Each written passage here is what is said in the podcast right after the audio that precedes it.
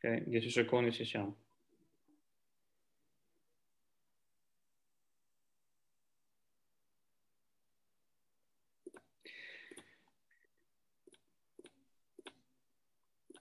Buonasera a tutti e a tutti, benvenuti a nuova iniziativa che come Preso Democratico di Casalecchio di Reno abbiamo voluto organizzare in occasione della giornata mondiale per la consapevolezza sull'autismo.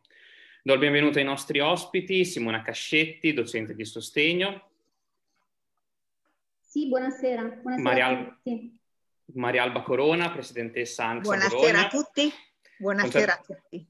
Concetta Bevacqua, assessora all'infanzia e scuola del Comune di Casalecchio di Reno. Buonasera a tutti e a tutti e Luca Rizzanervo, deputato del Partito Democratico. Buonasera a tutte e a tutti. Prima di entrare nel vivo vi voglio ricordare che in occasione di questa iniziativa siamo in diretta non soltanto sulla pagina di PD Casalecchio di Reno, ma anche sulle pagine dei nostri circoli, Circolo PD Tina Anselmi, Circolo PD Ponte e Circolo PD Meridiana. Personalmente va il mio ringraziamento ai segretari di Circolo per aver collaborato a questa novità. E vi ricordo anche che l'iniziativa al termine la potete trovare anche sul nostro podcast La Bella Politica.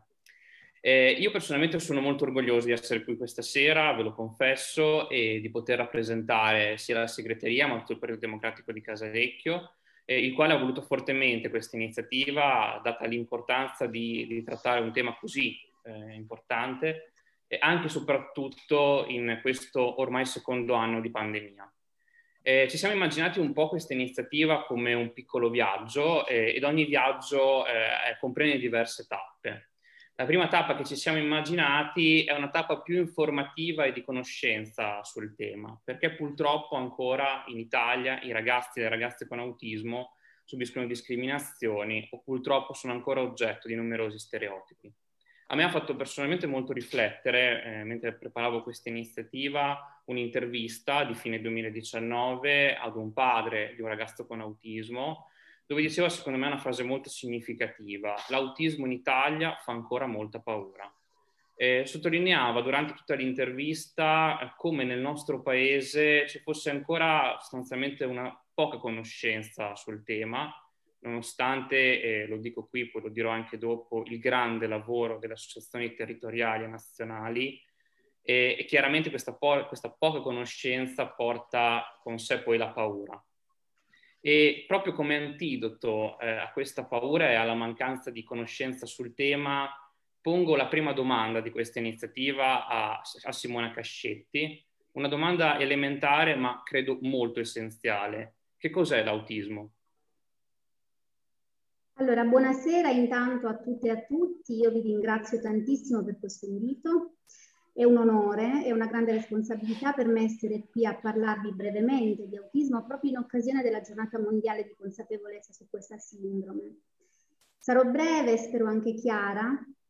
Prenderò poco tempo in modo tale da poter poi passare la parola alla Presidente Marialba che vi illustrerà la vita e le attività di ANSA perché noi preferiamo ecco, la pratica dei fatti. Speriamo che eh, in collegamento ci siano tanti genitori eh, che potranno trovare qua risposte alle proprie domande.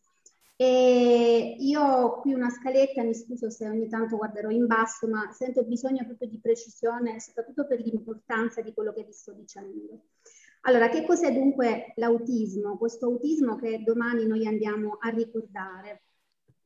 È una sindrome. Allora, noi amiamo dire che non è una malattia, ma è un insieme di sintomi a base biologica. Ce lo dimostra questo eh, tutto un insieme di studi che sono stati compiuti su gemelli monozigoti, nei quali è stata riscontrata una elevata concordanza per autismo.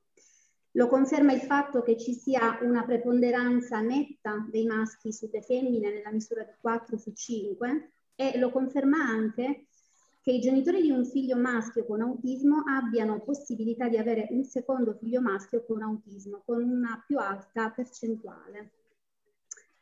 L'origine si cerca però anche nei fattori ambientali o in tutto ciò che riguarda l'inquinamento anche elettromagnetico. A questo proposito mi fa piacere leggervi parte di un articolo che di recente ho studiato tratto dalla rivista Asperger News, a cui mi sono di recente abbonata, che secondo me spiega bene che cosa sono appunto queste cause ambientali. Ve lo leggo proprio se, se posso. Allora, cosa vuol dire fattori ambientali? Qui parla un medico, è una fonte autorevole.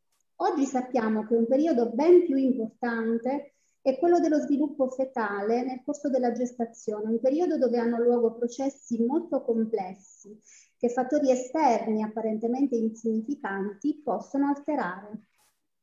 L'elenco dei potenziali fattori è lunghissimo, per esempio un trauma, una variazione ormonale, una carenza di vitamine o di nutrienti, l'esposizione ad un composto chimico tossico anche in misura estremamente ridotta, infezioni virali, batteriche, radiazioni ionizzanti, il consumo di alcol, quindi fattori che non sono ereditati da un genitore ma che si presentano durante lo sviluppo fetale.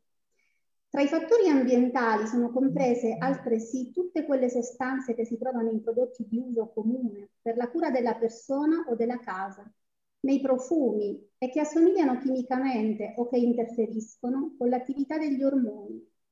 Un'altra possibilità è che le interferenze ambientali inducano delle vere e proprie mutazioni nel DNA, denominate mutazioni somatiche.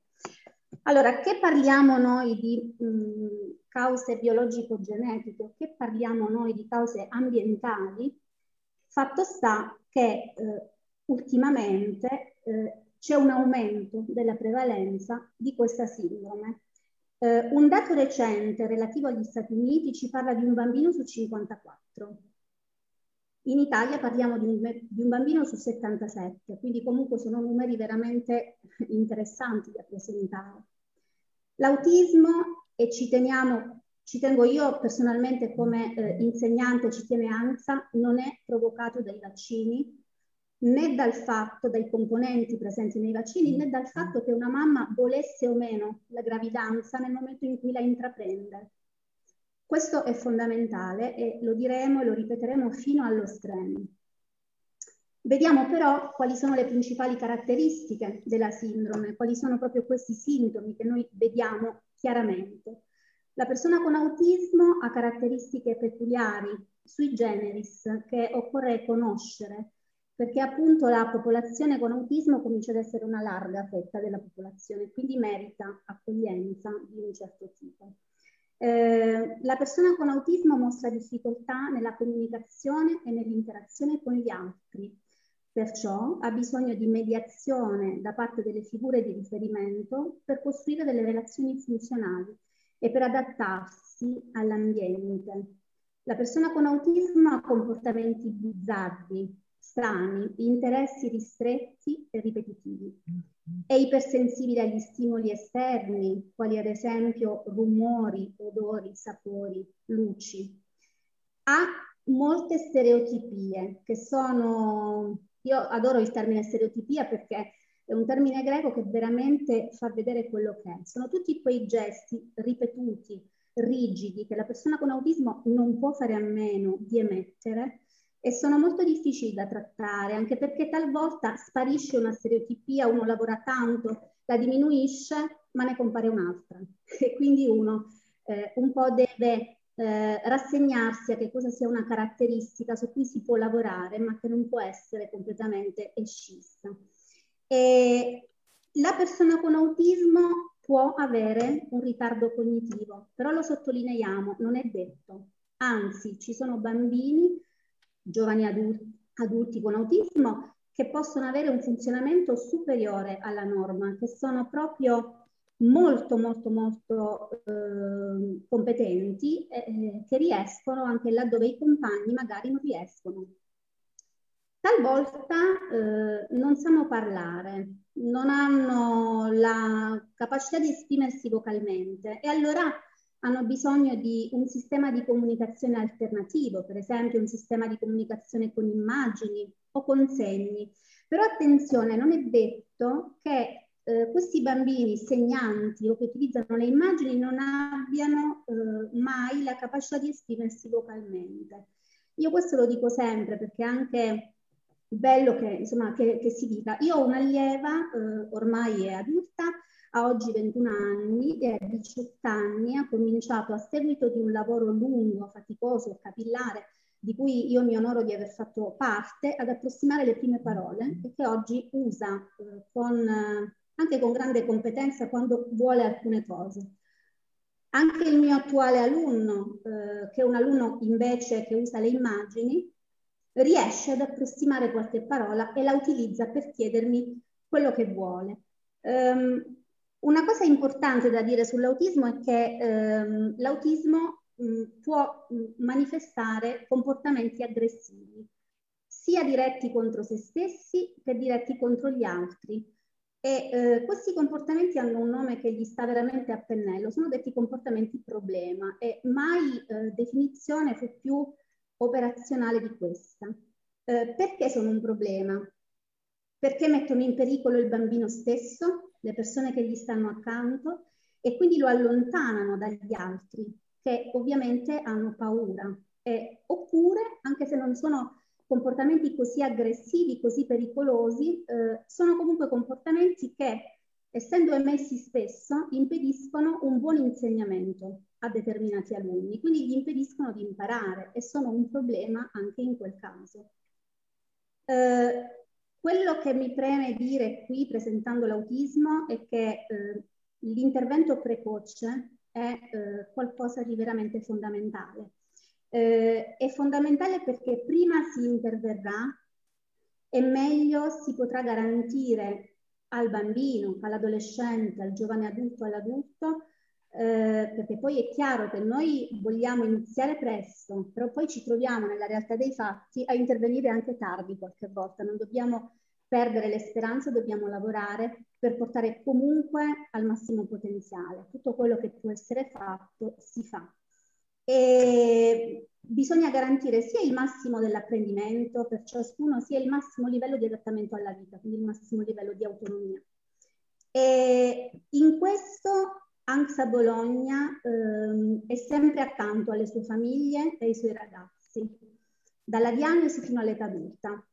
Questo finale del mio intervento mi piace perché io adesso ehm, cioè, ho piacere proprio di passare la parola a Marialba perché una volta che si sa che cos'è l'autismo, comunque insomma bisogna studiare diversi anni per avere una concezione davvero completa, è bello anche sapere che cosa si può fare, è bello anche sapere che è possibile sempre fare qualcosa. Ed ANSA è un'associazione che eh, si è presa questo impegno e lo è stata in maniera eccellente.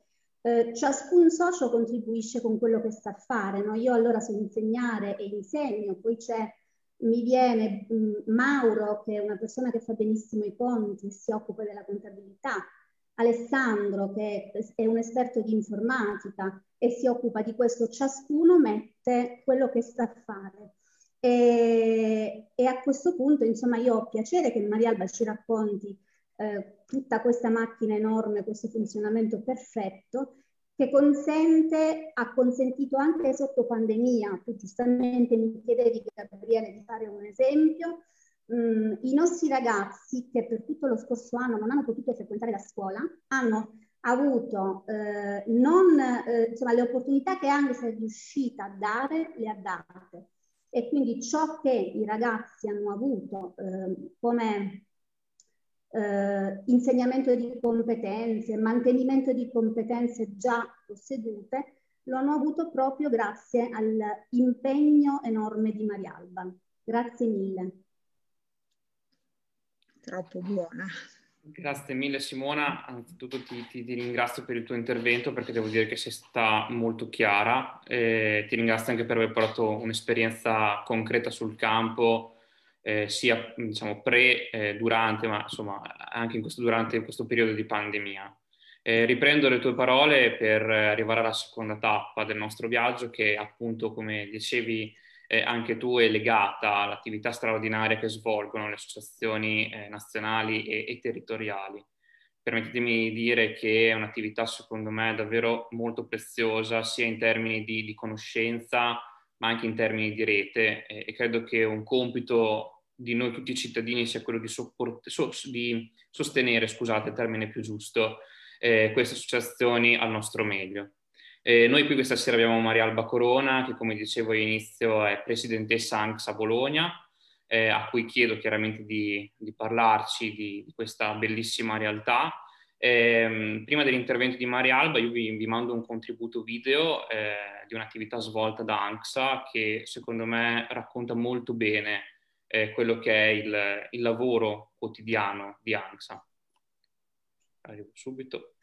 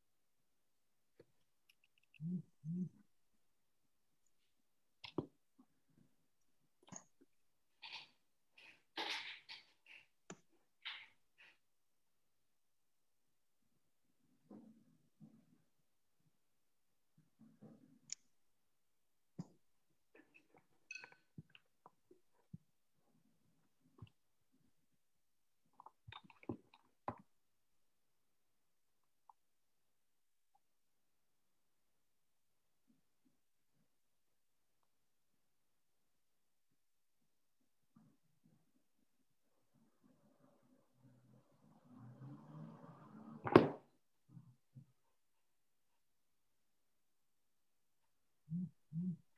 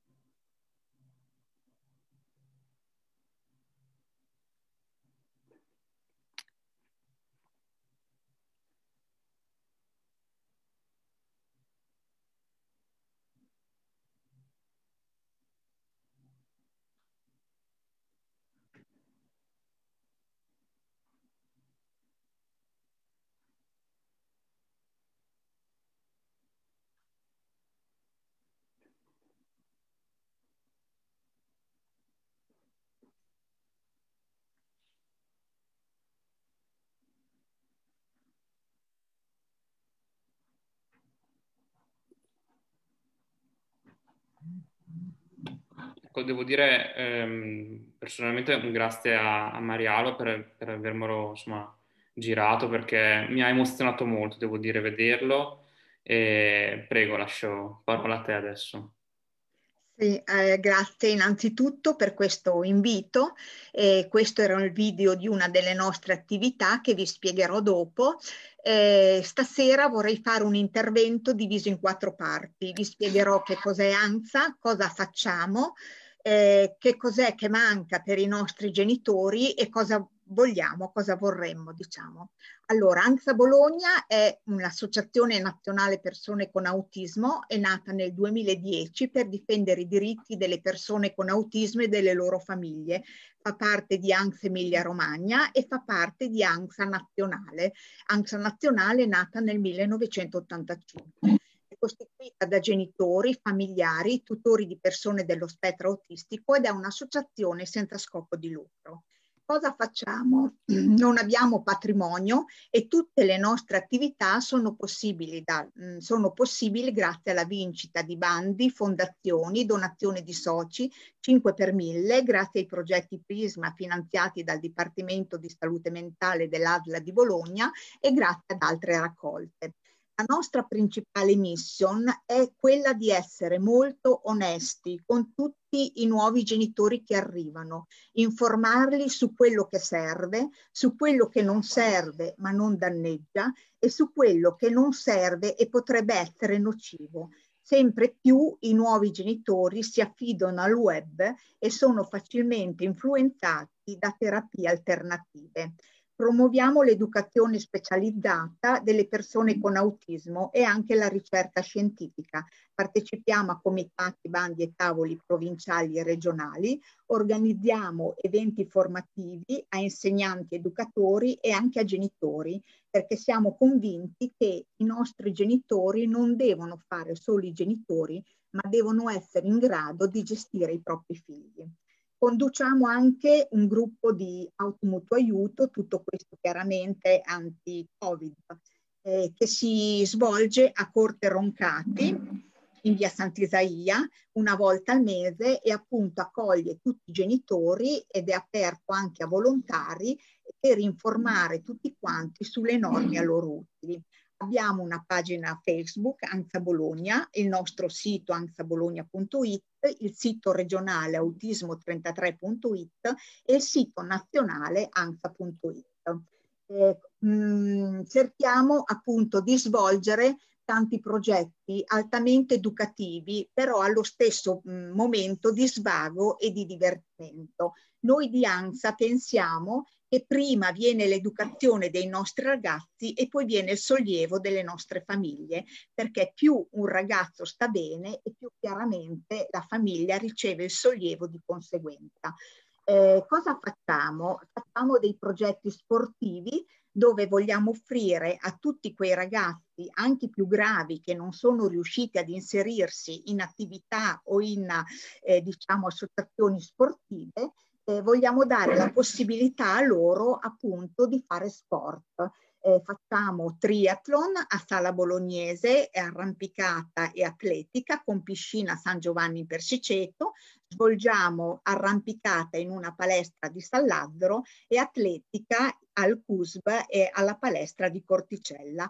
I nostri maggiori problemi per fare sport con i nostri ragazzi sono trovare gli spazi che appunto gli spazi nelle palestre sono molto difficili da trovare e chiaramente anche i fondi, visto che ogni ragazzo ha bisogno del proprio educatore, poi c'è l'istruttore di tutte le varie di discipline e infine due supervisori che coordinano tutto il progetto.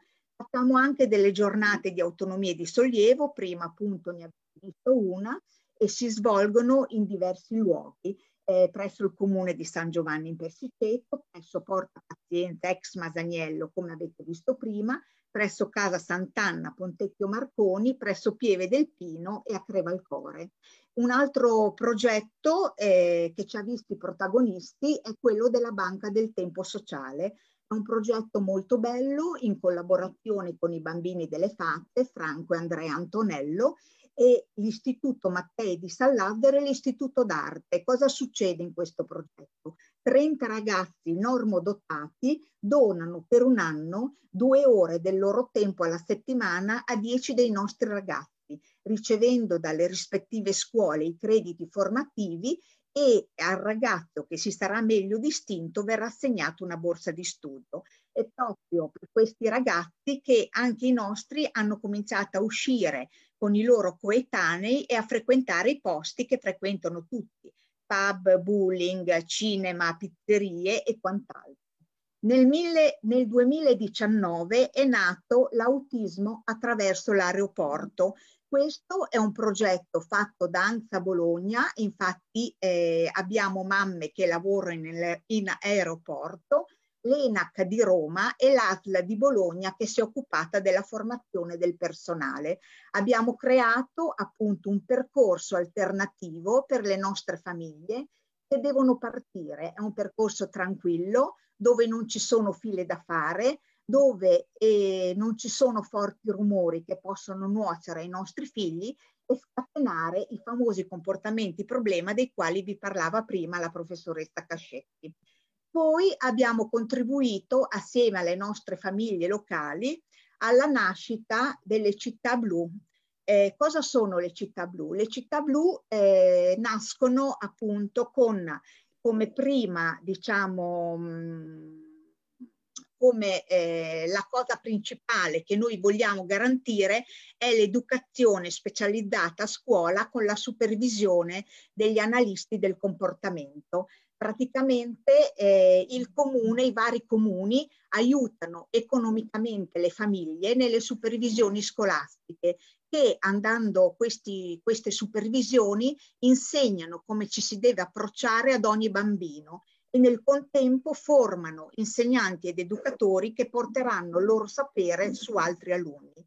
ANSA Bologna eh, provvede poi in questi comuni a spiegare ai negozianti e a tutta la cittadinanza come ci si deve porre ai nostri bambini, bambine, ragazzi e ragazze per un'accoglienza consapevole. Sono già nate Granarolo Città Blu, Dola Predosa Città Blu e stiamo lavorando con un altro grosso comune. Le nostre sedi. Eh, fino a un anno e mezzo fa eh, Luca Rizzonervo sa tutta la nostra storia, noi eravamo completamente senza sede. Adesso ne abbiamo due. Allora, un imprenditore bolognese ci ha assegnato in comodato gratuito una proprietà interamente ristrutturata a Pieve del Pino, comune di Sasso Marconi. Si tratta di una palazzina di due piani dove si svolgono giornate e weekend educativi e abbiamo scritto ai distretti chiaramente della zona per una fattiva collaborazione e ancora non abbiamo ricevuto risposta in merito. Eh, in questa proprietà di Pieve del Pino c'è anche un bellissimo fienile ristrutturato e in questo fienile al piano inferiore è nato il laboratorio Abacicova, questo laboratorio è per bambini con disturbi dello sviluppo e sì, in questo laboratorio si effettua il servizio di intervento intensivo precoce dai 2 ai 5 anni e il trattamento individualizzato dai 6 ai 9 anni. Ogni studente è preso, preso in carico dal centro, riceverà un trattamento personalizzato con modello di presa ca- eh, in carico CABAS, che sono 12 ore settimanali, incontri con la scuola, con i genitori e con i fratelli. Avrà una supervisione scientifica della dottoressa Fabiola Casarini, un coordinamento educativo con educatrici tecnici RBT e una supervisione generale della dottoressa Manuela Fontana. Eh, qua avremo i nostri bambini che avranno l'opportunità di imparare sia in rapporto uno a uno, cioè ogni bambino con il suo educatore, in piccolo gruppo e ehm, sia in, ehm, dopo, diciamo, più avanti, quando mh, avranno già fatto un percorso con rapporto uno a uno, sarà possibile poi fare un piccolo gruppo dove questo rapporto andrà sempre via via diminuendo. Eh, questo progetto è a costi sostenibili per le famiglie ed è in parte finanziato dalla Fondazione della Carisbotta di risparmio di Bologna. Eh, infine abbiamo eh, quella che sarà la nostra sede legale, diventerà la nostra sede legale, la Barca Blu, una casa per l'autismo. Questa ci è stata assegnata dal Comune di Bologna al quartiere Barca e sarà la prima casa dell'autismo a Bologna dove faremo uno sportello informativo, uno sportello legale per i nostri associati, faremo i nostri uffici, faremo delle sale di formazione e di attività per i nostri ragazzi. Stiamo ristrutturando e collaboreremo anche con il Comune di Bologna per un'accoglienza consapevole di tutte le realtà pubbliche della città.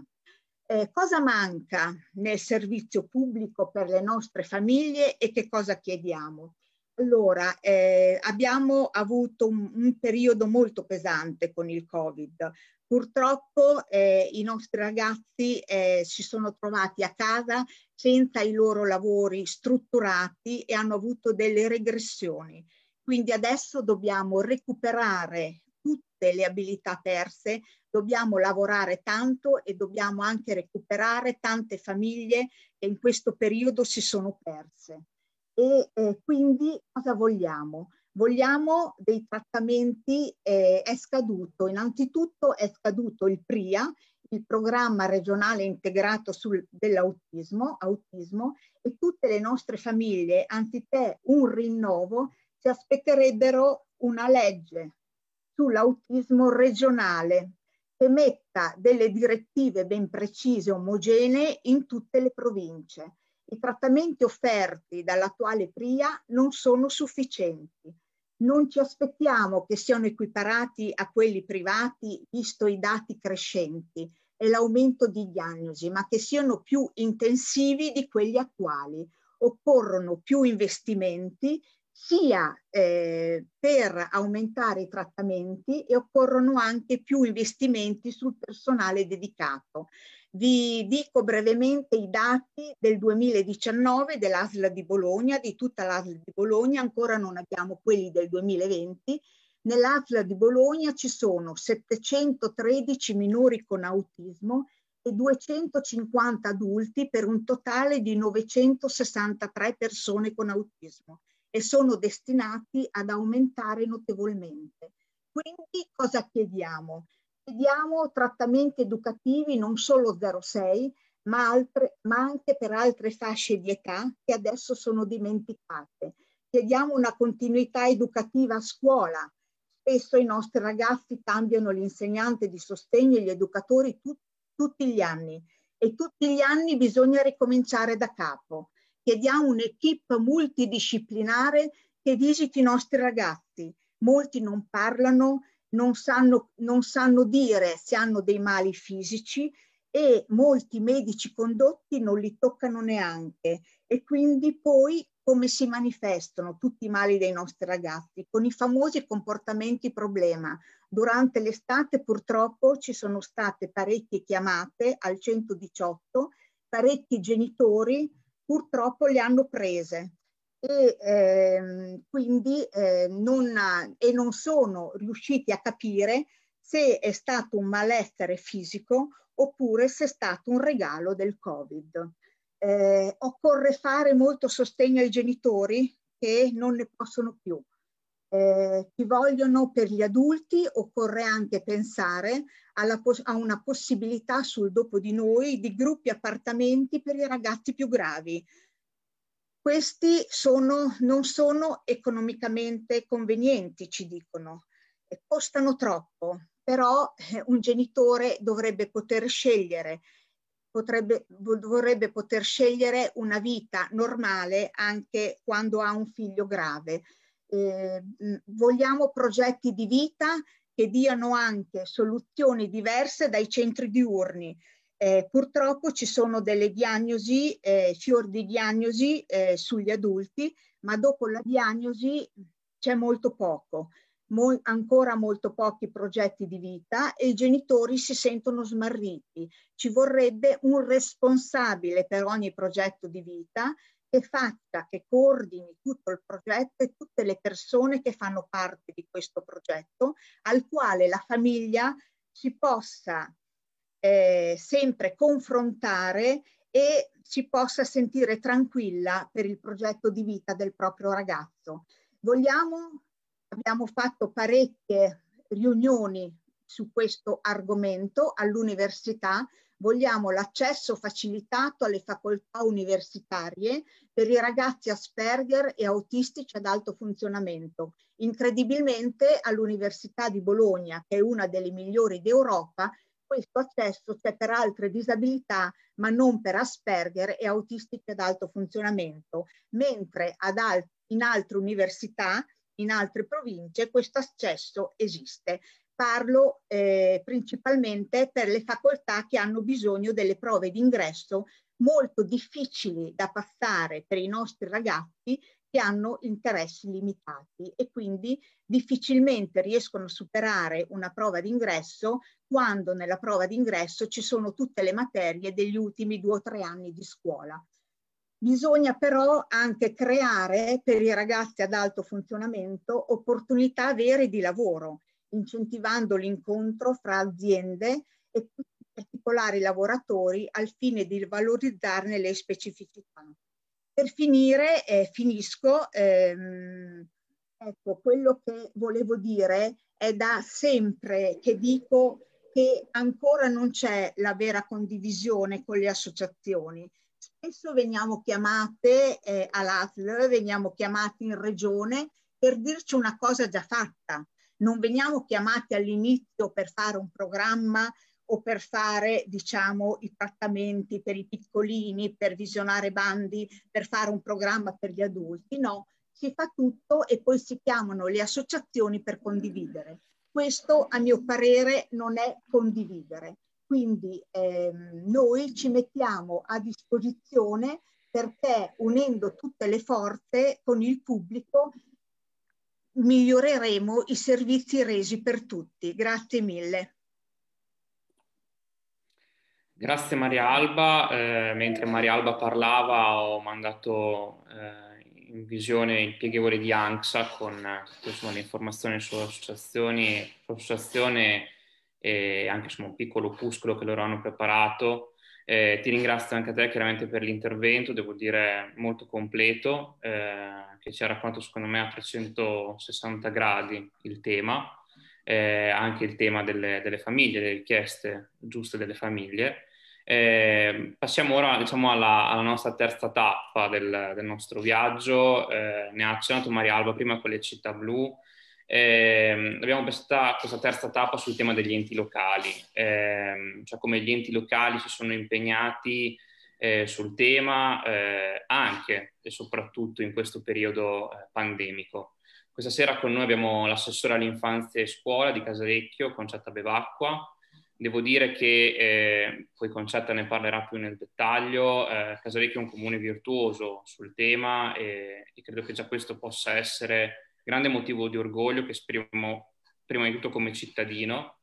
E, ehm, anche dal punto di vista scolastico, eh, su cui poi Concetta si concentrerà con un focus, un paio di mesi fa fece un'iniziativa sul tema psicologia e coronavirus ed emerse anche in quell'occasione come Casalecchio dal punto di vista scolastico e sociale ha sempre avuto una grande attenzione a tutte le esigenze di welfare che sono presenti all'interno della nostra società.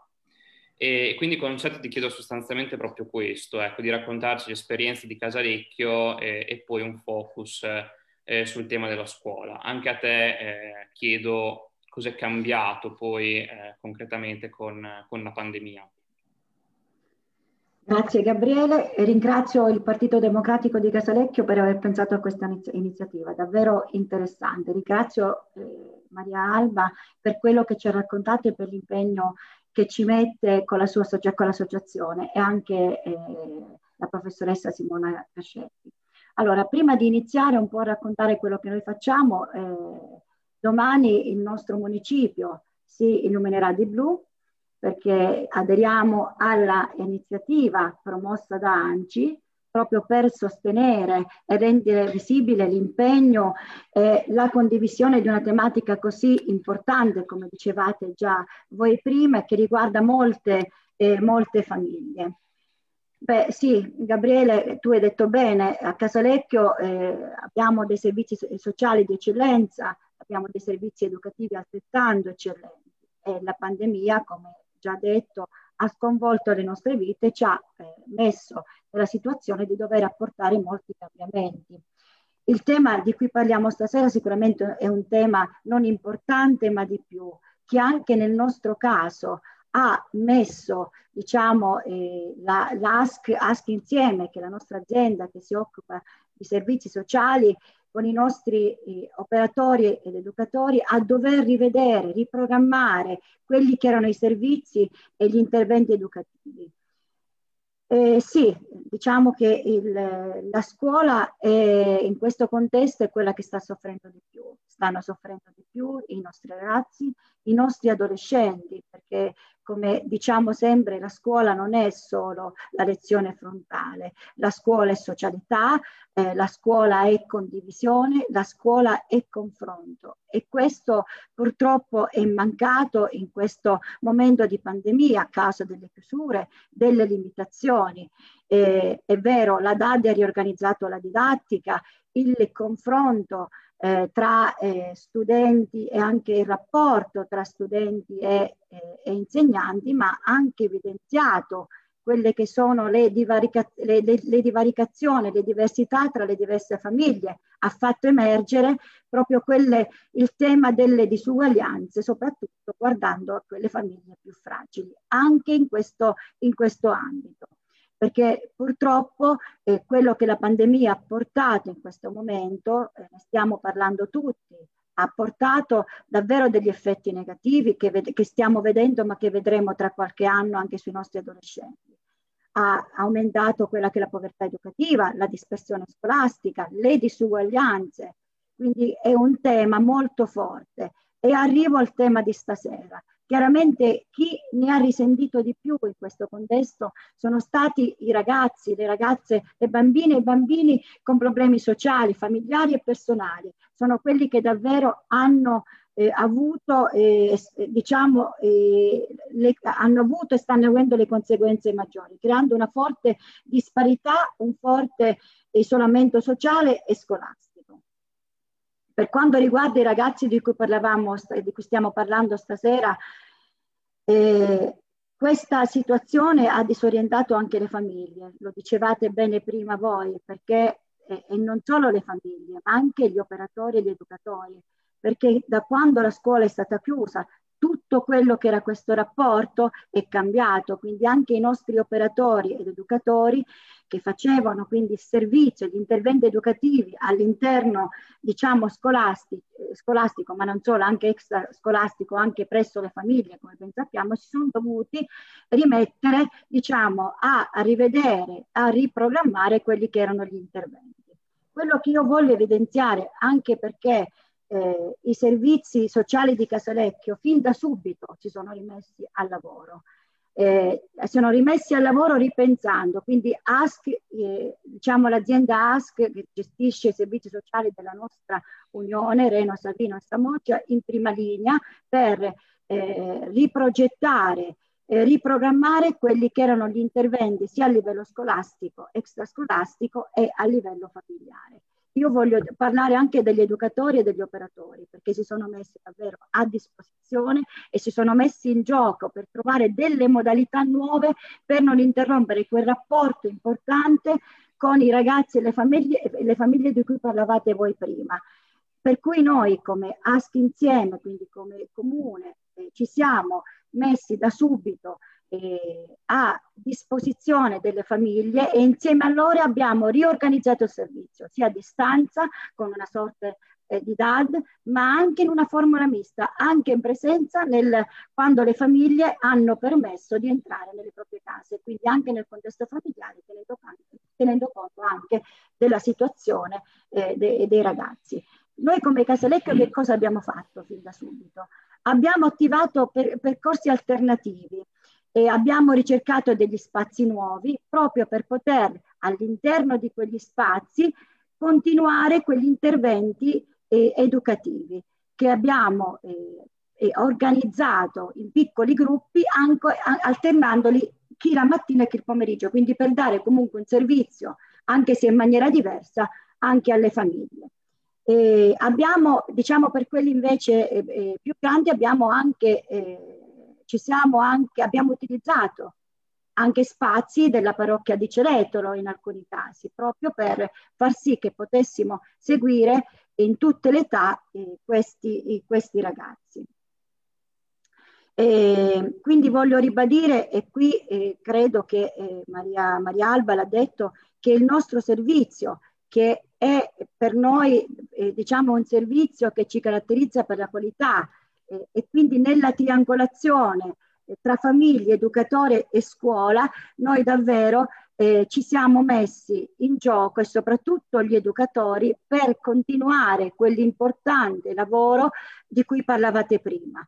Non è stato semplice, è, è, è, vero che la pandemia in questo contesto, soprattutto eh, per questi ragazzi, ha in alcuni casi eh, creato, eh, diciamo, ha interrotto parzialmente, perché comunque abbiamo cercato di mantenere e di continuare quel lavoro che si fa solitamente nelle scuole, ma soprattutto anche per supportare le famiglie che si sono trovate improvvisamente in una situazione completamente diversa prima della pandemia. Oggi cosa sta succedendo nelle scuole? Io ricordo che ad oggi le scuole hanno riaperto per i ragazzi, diciamo, fragili e per i ragazzi eh, che hanno, diciamo, dei cosiddetti bisogni educativi speciali. Quindi gli interventi vengono effettuati all'interno delle scuole in presenza e in alcuni casi anche extrascolastico e scolastici anche eh, presso le famiglie. Quindi in qualche maniera, in un momento ancora così grave di pandemia, questo, questo tema si è, eh, questo diciamo, rapporto e questo lavoro importante eh, si, è, si, è, ripreso. Un altro aspetto fondamentale di cui io volevo parlare è, la, eh, è che è sì che le difficoltà sono tante, ma molto importante è, un, è, da dire è la continuità educativa e la continuità educativa e la relazione che, che si instaura tra i bambini e, e, e gli educatori quello che noi progettiamo eh, insieme proprio per far sì che si possa arrivare anche insieme alle famiglie, alle associazioni, perché è un lavoro sinergico che deve essere fatto eh, per far sì di mantenere alta quella, diciamo, quei livelli di servizio che il comune di Casalecchio offre da sempre e si contraddistingue. Eh, volevo anche evidenziare eh, una, uh, un aspetto eh, che riguarda sempre il mondo della scuola, che io spero e auspico che possano riaprire le scuole di ogni ordine e grado al più presto, non solo per i bambini, i ragazzi e quindi gli adolescenti, ma anche per le famiglie. Volevo ricordare eh, Volevo ricordare che eh, poco, poco, tempo fa è stato in, inviato un documento molto interessante dalla, della, dalla Presidente della, eh, dei garanti dell'infanzia e dell'adolescenza al, al Ministro Bianchi, proprio, proprio, per evidenziare la sofferenza dei bambini e degli adolescenti in questo momento. Quindi molto interessante quella relazione perché eh, affronta molti, eh, molti elementi di quello che è, il, è, la comunità scolastica e io credo che que- questo messaggio sia arrivato perché anche l'apertura da parte del governo di riaprire le scuole eh, anche in zona rossa fino alla prima media davvero è un passo in avanti. Eh, per, per, tutti i nostri eh, bambini ma anche per le famiglie perché davvero la scuola credo che in questo maledetto eh, momento di pandemia sia stata la più colpita. E non solo diciamo nel senso della formazione, ribadisco, ma proprio nel, in termini di rapporto e di relazioni. Questo è un tema eh, sul quale noi dovremmo ritornare, ritorneremo perché eh, non è diciamo quello che lascerà la pandemia, lo scopriremo, lo scopriremo tra qualche anno i temi adolescenziali, i problemi adolescenziali stanno già emergendo. emergendo. Poi l'altro aspetto che io voglio sottolineare, eh, Gabriele, sono le disuguaglianze. Davvero quello che questa pandemia ha evidenziato sono le, le disuguaglianze. Guardo anche Luca, poi dopo ci dirà, è un tema eh, sul, quale, su, sul quale noi dobbiamo lavorare. Lavorare tantissimo perché davvero nessun bambino deve rimanere indietro e anche, anche, la stessa DAD che noi non ci aspettavamo, davvero applauso a tutta la scuola per essersi riorganizzata così velocemente, ha evidenziato quando le nostre famiglie eh, non, non, erano nella situazione, non erano in condizione di poter seguire non solo i propri figli, ma non avere gli strumenti che poi dopo con tutti gli interventi, diciamo, eh, del, del, del, del, governo sono stati, sono stati in parte colmati. Dico in parte perché comunque ancora abbiamo un'Italia divisa a metà eh, dove alcune, in alcune realtà del paese i, i nostri i ragazzi non hanno frequentato un giorno di scuola e quindi questo è un tema davvero nazionale che deve, che deve far riflettere. Quindi quella della, delle disuguaglianze e delle differenze anche tra le diverse aree del paese. Questo, eh, questo eh, davvero eh, rimane eh, eh, diciamo nel contesto quello che voglio dire anche, e anche l'aspetto eh, diciamo delle diversità, delle fragilità dei ragazzi deve avere eh, devono essere affrontati nella stessa maniera. Quindi ben venga quello che proponeva anche eh, Maria Alba, le, le, le, richieste, perché davvero nessuno di questi bambini deve, deve, rimanere indietro. Tutti gli aiuti devono arrivare da tutti, da tutti quelli che sono gli interlocutori. Eh, noi come ente locale arriviamo, eh, Maria Alba lo sa bene, su alcuni, su diciamo una parte, quindi io sono la terza di un percorso, poi andrà a chiudere eh, Luca eh, e quindi noi come ente locale abbiamo messo sempre a disposizione eh, quello che potevamo fare, tanto abbiamo fatto su questo e faremo. Eh, però è importante anche diciamo, il rapporto con la, le istituzioni, l'istituzione, quindi lo Stato, Luca ci racconterà, eh, per affrontare soprattutto eh, in maniera adeguata in tutte le parti del paese, perché la scuola è centrale, la scuola è il futuro di un paese, per cui su questo io credo che eh, su Casalecchio abbiamo lavorato tanto, abbiamo fatto tanto per riaprire le scuole, eh, confrontandoci con i genitori, eh, però in, tutto, in Italia, eh, diciamo, in tutto il paese lungo, come si, si dice, e tutto quello che eh, abbiamo in Emilia Romagna di, buon, di buone pratiche, eh, eh, partendo dai, dai, servizi educativi alla scuola, in molte aree del, del, paese purtroppo non avvengono. E anche gli aspetti che citava bene Maria, eh, Maria Alba in relazione alla fragilità di questi ragazzi. Quindi io davvero ringrazio ancora eh, Gabriele e, le, il mio partito per aver pensato a questa iniziativa e, e grazie a tutti. Grazie mille a te Concetta, anche il tuo intervento l'ho trovato personalmente molto interessante, ha raccontato molto bene la realtà secondo me delle, degli enti locali e anche le, le difficoltà che un ente locale viveva e sta vivendo in realtà tuttora probabilmente anche più amplificate in, in questo momento. E sono molto d'accordo sul fatto che nessun bambino deve rimanere indietro. Questo credo che sia un principio fondamentale all'interno di uno Stato civile ed europeo. E io, prima di dare la parola a Luca, mi scuso perché mi hanno detto che il video non si è sentito, eh, l'audio, non c'è problema, lo recuperiamo, ve lo, ve lo, alleghiamo dopo nei commenti, così potete anche, eh, anche ascoltarlo. Ecco, l'ultima tappa del nostro viaggio eh, si ricollega anche a quello che diceva Concetta, eh, è un po' quello della legislazione nazionale. E il nostro paese ha già approvato alcune leggi in merito, eh, penso alla legge sull'autismo del 2015, dopo di noi del 2016.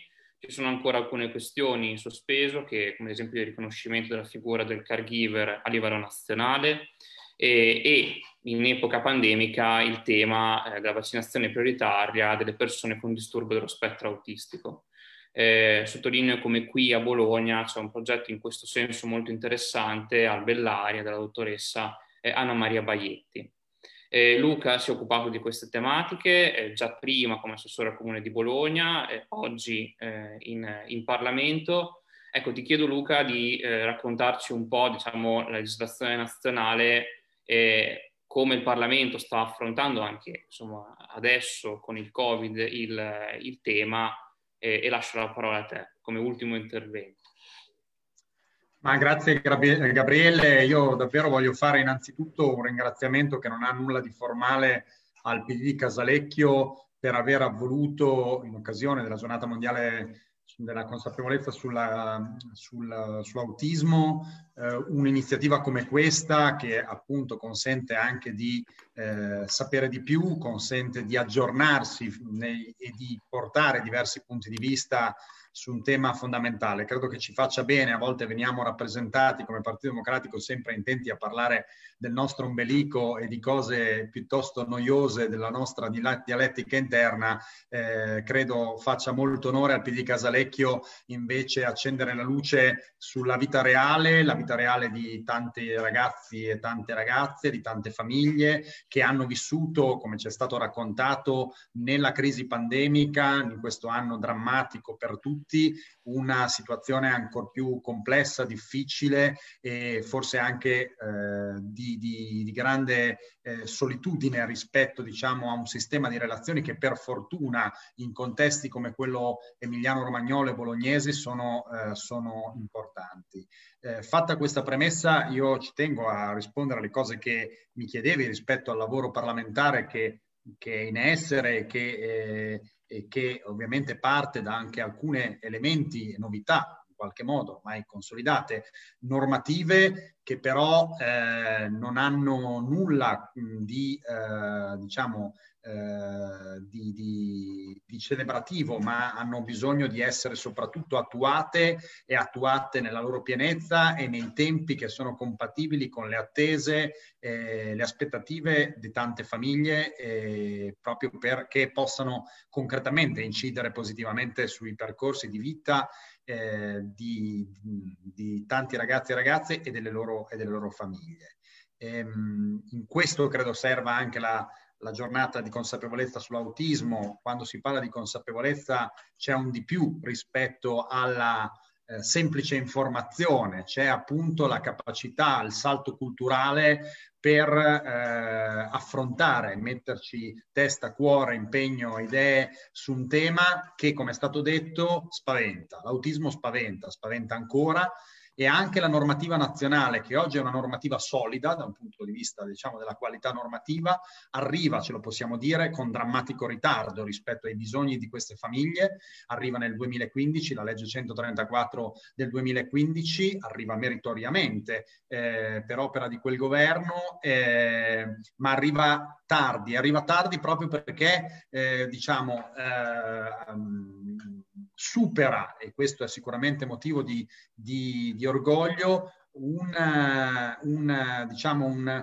una paura, un deficit culturale che aveva tenuto fin qui eh, l'autismo fuori dalle attenzioni specifiche del, eh, del, legislatore nazionale e che riconduceva, ha ricondotto fin lì l'autismo nell'ambito più generico delle disabilità, delle disabilità gravi, non riconoscendo, facendo finta di non riconoscere l'assoluta specificità, l'assoluta peculiarità che eh, i, i, disturbi dello spettro autistico, perché appunto stiamo parlando di uno spettro, quindi di una, di una gamma di situazioni molto diverse fra di loro, eh, che invece appunto eh, chiedono una specificità, una, una, una, peculiarità che hanno e che, e che chiedono nel loro, nella risposta. La legge sull'autismo è stata una legge importante perché appunto ha eh, sistematizzato e, come dire, eh, puntualizzato alcune cose importanti sul tema della diagnosi, sui percorsi di cura, sul sostegno alle famiglie eh, con eh, persone con disturbi dello spettro autistico e anche sugli, sugli aspetti che riguardano eh, la, eh, la, ricerca. oggi il tema rispetto a quella legge è la sua piena attuazione a fronte anche della... Mh, del fatto che si sono verificate in questi anni alcuni passaggi importanti. Eh, la, diciamo, un primo passaggio pressoché immediato con la legge di bilancio eh, 2016 è stata l'istituzione di un fondo eh, per eh, l'autismo eh, che è stato finanziato in prima battuta con 5 milioni eh, di euro che poi nel 2018 sono diventati 10 milioni di euro all'anno eh, e eh, che eh, quest'anno in sede di, di eh, legge di bilancio 2021 eh, attraverso tra l'altro una collaborazione fra maggioranza e minoranza a segnalare che su un tema come questo non c'è, eh, non c'è diciamo, ideologia o forze politiche ma ci deve essere la collaborazione e di tutte le, le, forze parlamentari, si è approvato proprio, ripeto, per iniziativa parlamentare un aumento del fondo eh, con una, una, dotazione di un fondo eh, di 50 milioni di euro per il 2021, peraltro ripartito fra eh, progetti di ricerca,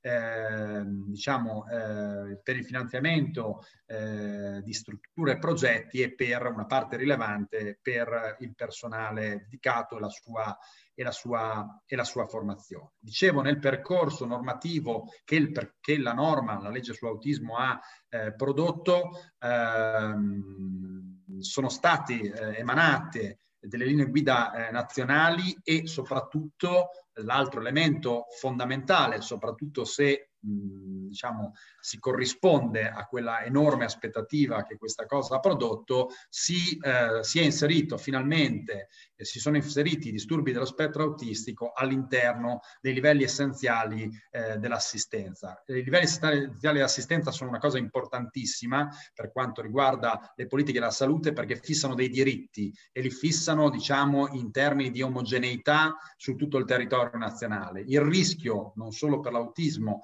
eh, ma anche e soprattutto in questo caso eh, per l'autismo, eh, è che diciamo ciò che viene scritto sulla carta, ciò che si fissa come un livello essenziale, cioè come un minimo eh, garantito per tutti, non corrisponda poi nella, nella nella quotidianità della vita delle persone la possibilità, la reale esigibilità di quel diritto. Allora spesso quando si, si produce una distanza, uno iato fra, fra, ciò che è scritto e ciò che poi le persone vivono, eh, è lì che poi diciamo eh, vi è il, come dire, il germe poi della sfiducia, della, della, insoddisfazione, della distanza anche con le istituzioni. Quindi noi abbiamo bisogno che quella previsione, quella giusta previsione di inserimento de, del, del, del, dell'autismo all'interno dei LEA, a quella previsione corrisponda davvero la capacità di via via, perché nessuno ha la bacchetta magica, ma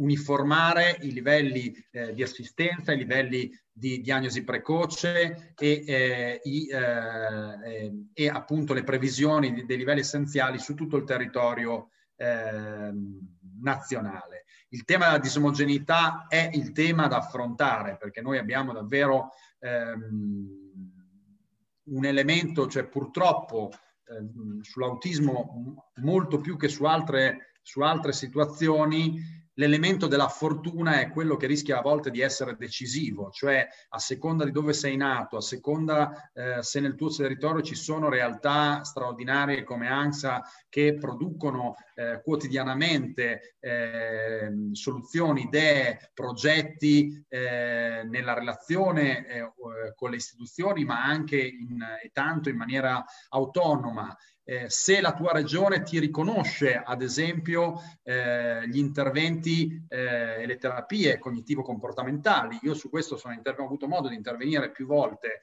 in sede parlamentare, eh, ho avuto la, la, la bellezza di un, eh, di, di, una serie di incontri lungo quest'anno con famiglie eh, di persone eh, con disturbi dello spettro autistico che erano dentro un centro eh, che facevano terapia ABA eh, che mi hanno raccontato un'assurdità, un paradosso inaccettabile, una, una violenza, non avrei, non, non, non, non, uso parole forti, ma credo con cognizione di causa, cioè la possibilità, la, la, la, il fatto che accedevano ad un, eh, ad un intervento eh, intensivo, precoce, che poteva davvero avere un impatto importante sulla qualità della vita dei propri figli, che l'Istituto della Superiore alla Sanità riconosce come uno dei metodi migliori per, eh, diciamo, eh, portare dei risultati eh, negli anni successivi ed erano contestualmente in un contenzioso legale con l'azienda sanitaria eh, della loro eh, città di Roma, quindi perché l'azienda sanitaria non riconosceva loro diciamo, la copertura neanche parziale dei costi di questa, eh, di questa terapia. Eh, quindi il fatto che questi centri esistano o non esistano è un elemento di fortuna che fa la differenza. Il fatto che la regione, se non ho scambiato qualcosa, guardo Marialba, ricordo che la campagna aveva eh, riconosciuto, diciamo, ufficialmente questi, eh, queste terapie, eh, questo tipo di terapie eh, cognitivo-comportamentali, tutte le altre no o comunque non in maniera piena, in maniera non, non, appunto, non, non certa, non garantita, non chiara.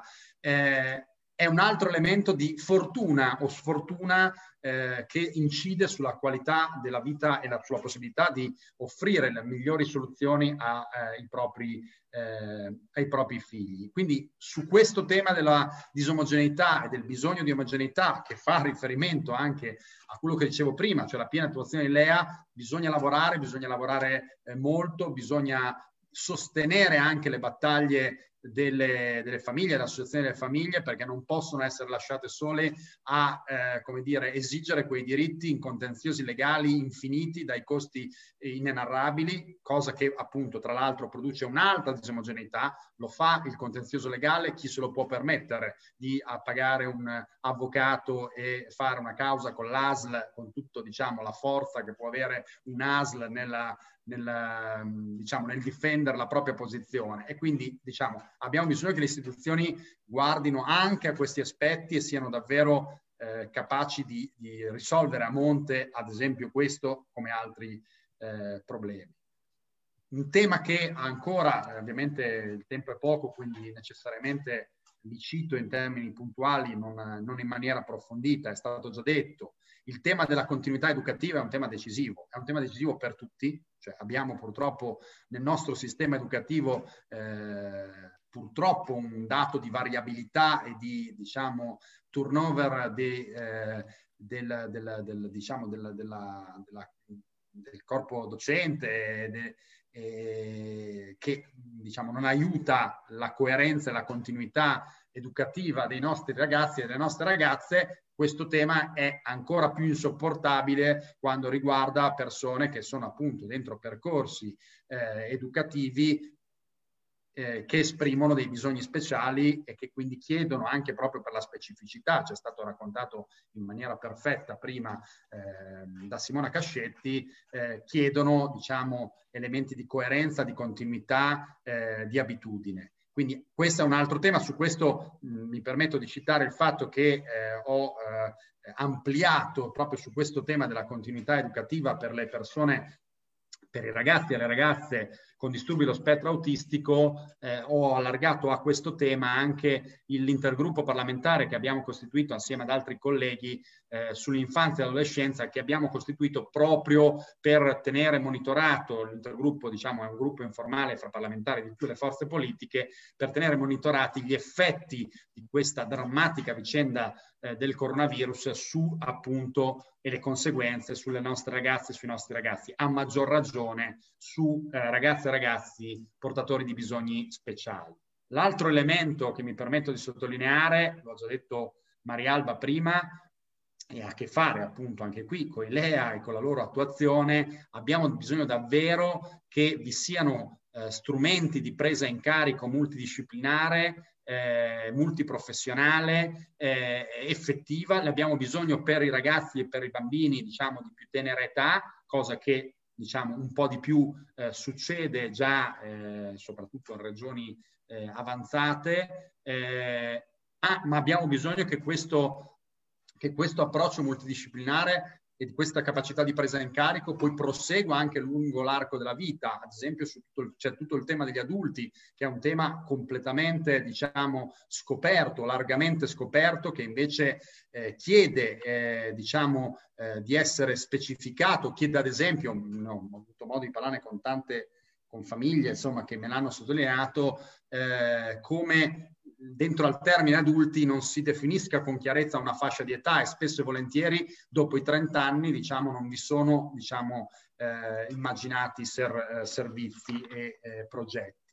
Ehm, l'altra cosa, e chiudo, su cui, ehm, due anzi voglio dire, ehm, su cui c'è bisogno di fare di più e meglio, anche qui il, non tanto solo il legislatore nazionale, ma insomma le istituzioni tutte possono e credo debbano produrre uno sforzo eh, per cambiare le modalità eh, con cui si progetta eh, sull'autismo è che l'autismo eh, chiede più di altre situazioni un approccio eh, in cui nessuno basta a se stesso, c'è bisogno delle istituzioni, c'è bisogno della scuola, c'è bisogno delle associazioni dei familiari, delle famiglie, c'è bisogno di farlo insieme, c'è bisogno di farlo nella, già nella programmazione, lo diceva Marialba benissimo, noi abbiamo bisogno di sperimentare concretamente una capacità di coprogettazione a monte dei servizi, dei progetti, delle soluzioni personalizzate. Eh, prima eh, Marialba ha fatto riferimento all'esperienza eh, bolognese di Prisma, che in qualche modo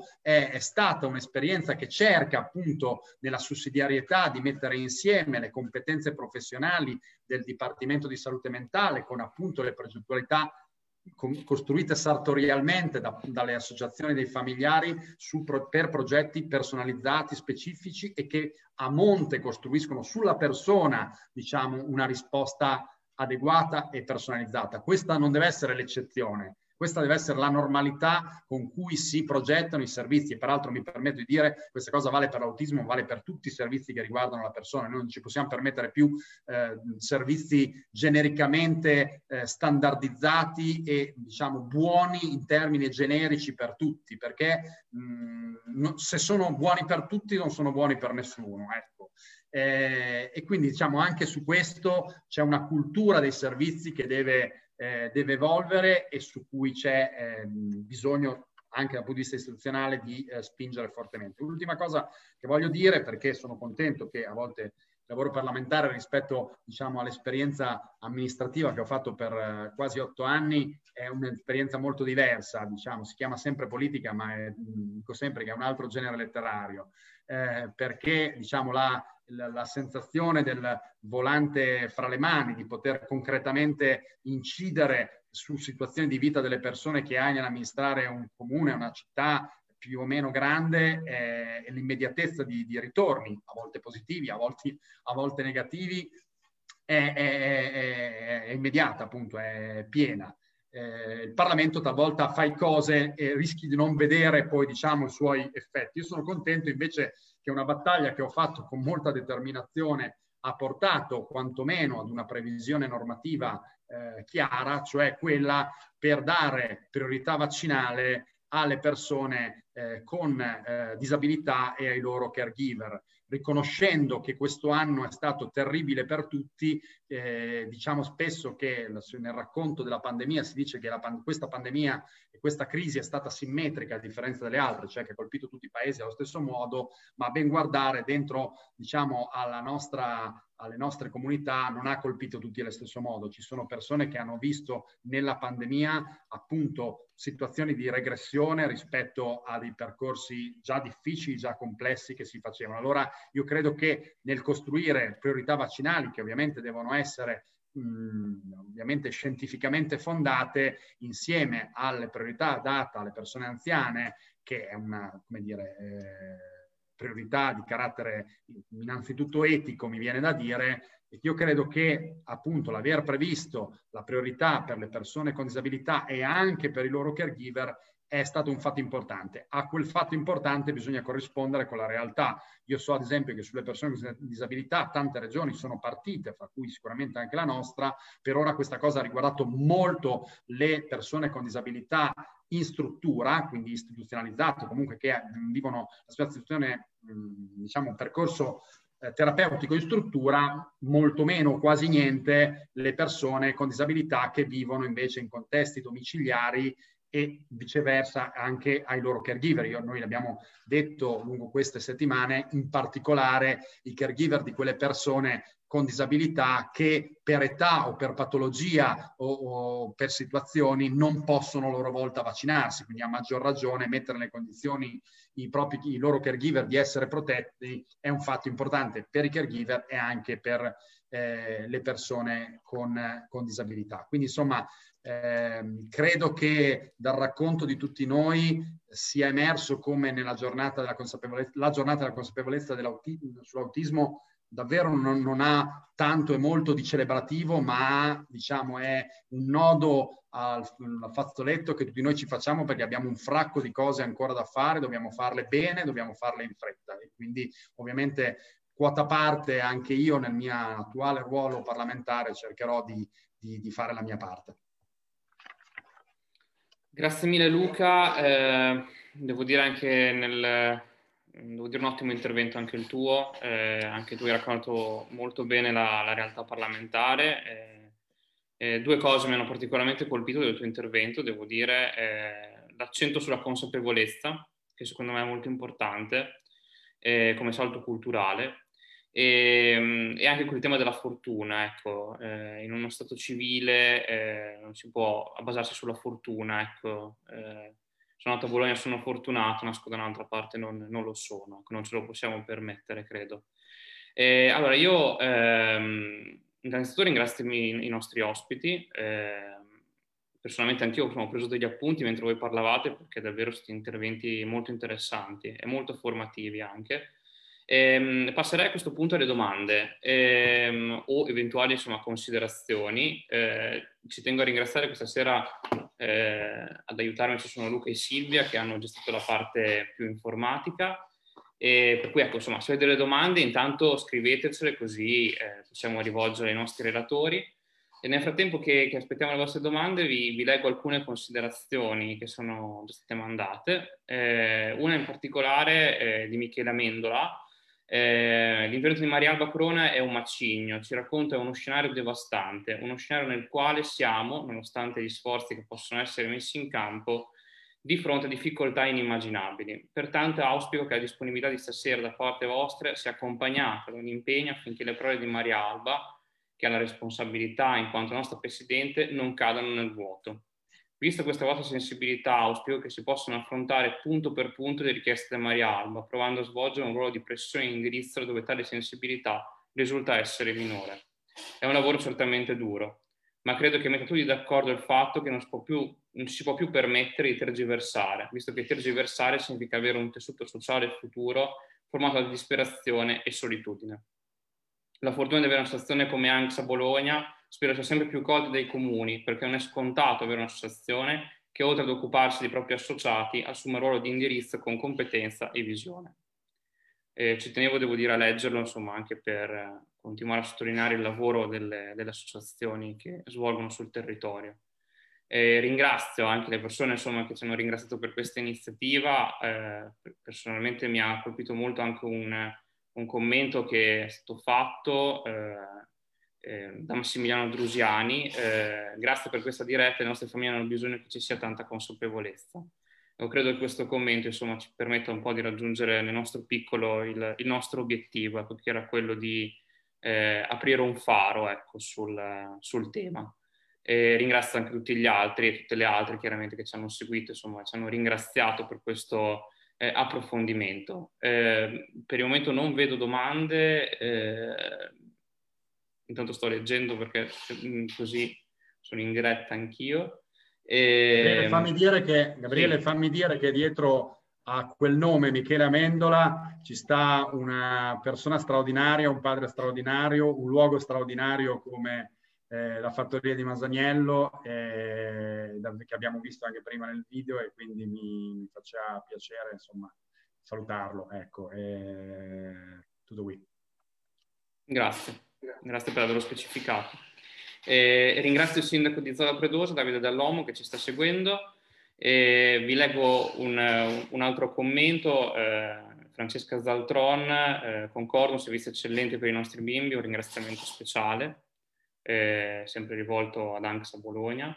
E, mh, intanto sto leggendo anche in diretta, per cui ehm, un grande complimenti anche alla dottoressa Anna Maria Baietti, straordinaria dottoressa di grande professionalità e generosità.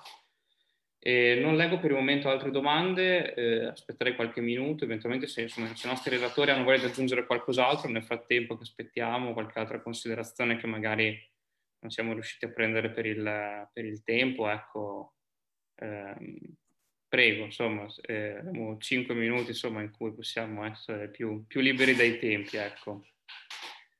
Maria Alba, direi che potresti raccontare qualcosa rispetto a questo progetto della dottoressa Baietti che secondo me è importantissimo.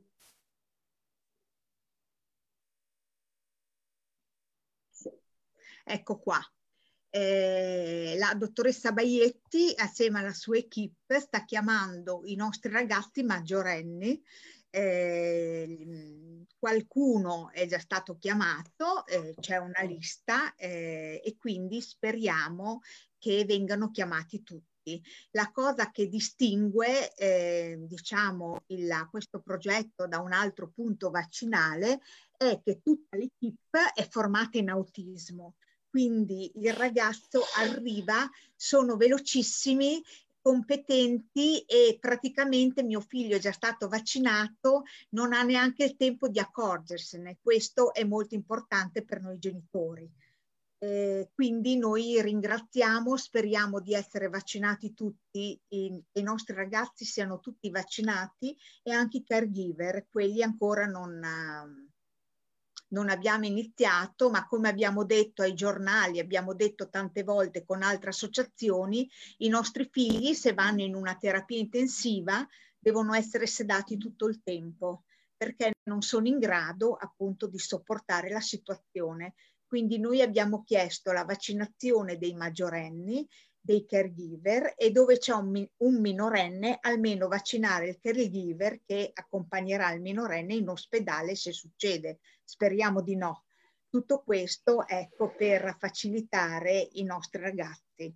Eh, speriamo, auguro a tutti che questo periodo passa presto e che la consapevolezza non sia solo il 2 aprile ma sia mh, tutti i giorni eh, vediamo il 2 aprile, vediamo ci sono delle urla di aiuto di genitori, ci sono delle feste, ci sono ognuno il 2 aprile lo affronta in un modo diverso, però la consapevolezza è uguale per tutti e vorrei che durasse sempre. Posso permettermi di dire una cosa, Marialba? Eh, volevo aggiungere, oggi leggevo rispetto a queste vaccinazioni perché ANSA, la pagina di ANSA eh, ha mm, diciamo, mandato un'immagine di ciascuno di questi ragazzini. E una mamma che io conosco bene, mamma di eh, una ragazza grande che si è vaccinata oggi, ha proprio sottolineato come questi, eh, i membri insomma, di questa equipe siano in grado di agire proattivamente rispetto all'eventuale eh, manifestazione di un comportamento. Problema e ha sottolineato che tutti i membri dell'equipe sono sorridenti, quindi eh, sono cose che ci fanno comunque sempre piacere perché eh, penso che sia, penso che tutti voi sappiate cosa voglia dire inserire un ago eh, nel braccio di un ragazzino con disturbo dello spettro autistico e che cosa può succedere successivamente all'in- all'inserimento di quel lago. Quindi saper eh, organizzare un ambiente perché il comportamento problema non ci sia e non ne ho sentiti fino a questo momento vuol dire essere veramente molto competenti. Ecco, quindi anche i miei ringraziamenti all'equipe della dottoressa Baietti del Bellaria. Grazie sia a Maria Alba sia a Simona per, per, averci raccontato questo progetto che devo dire è molto significativo e, e molto bello.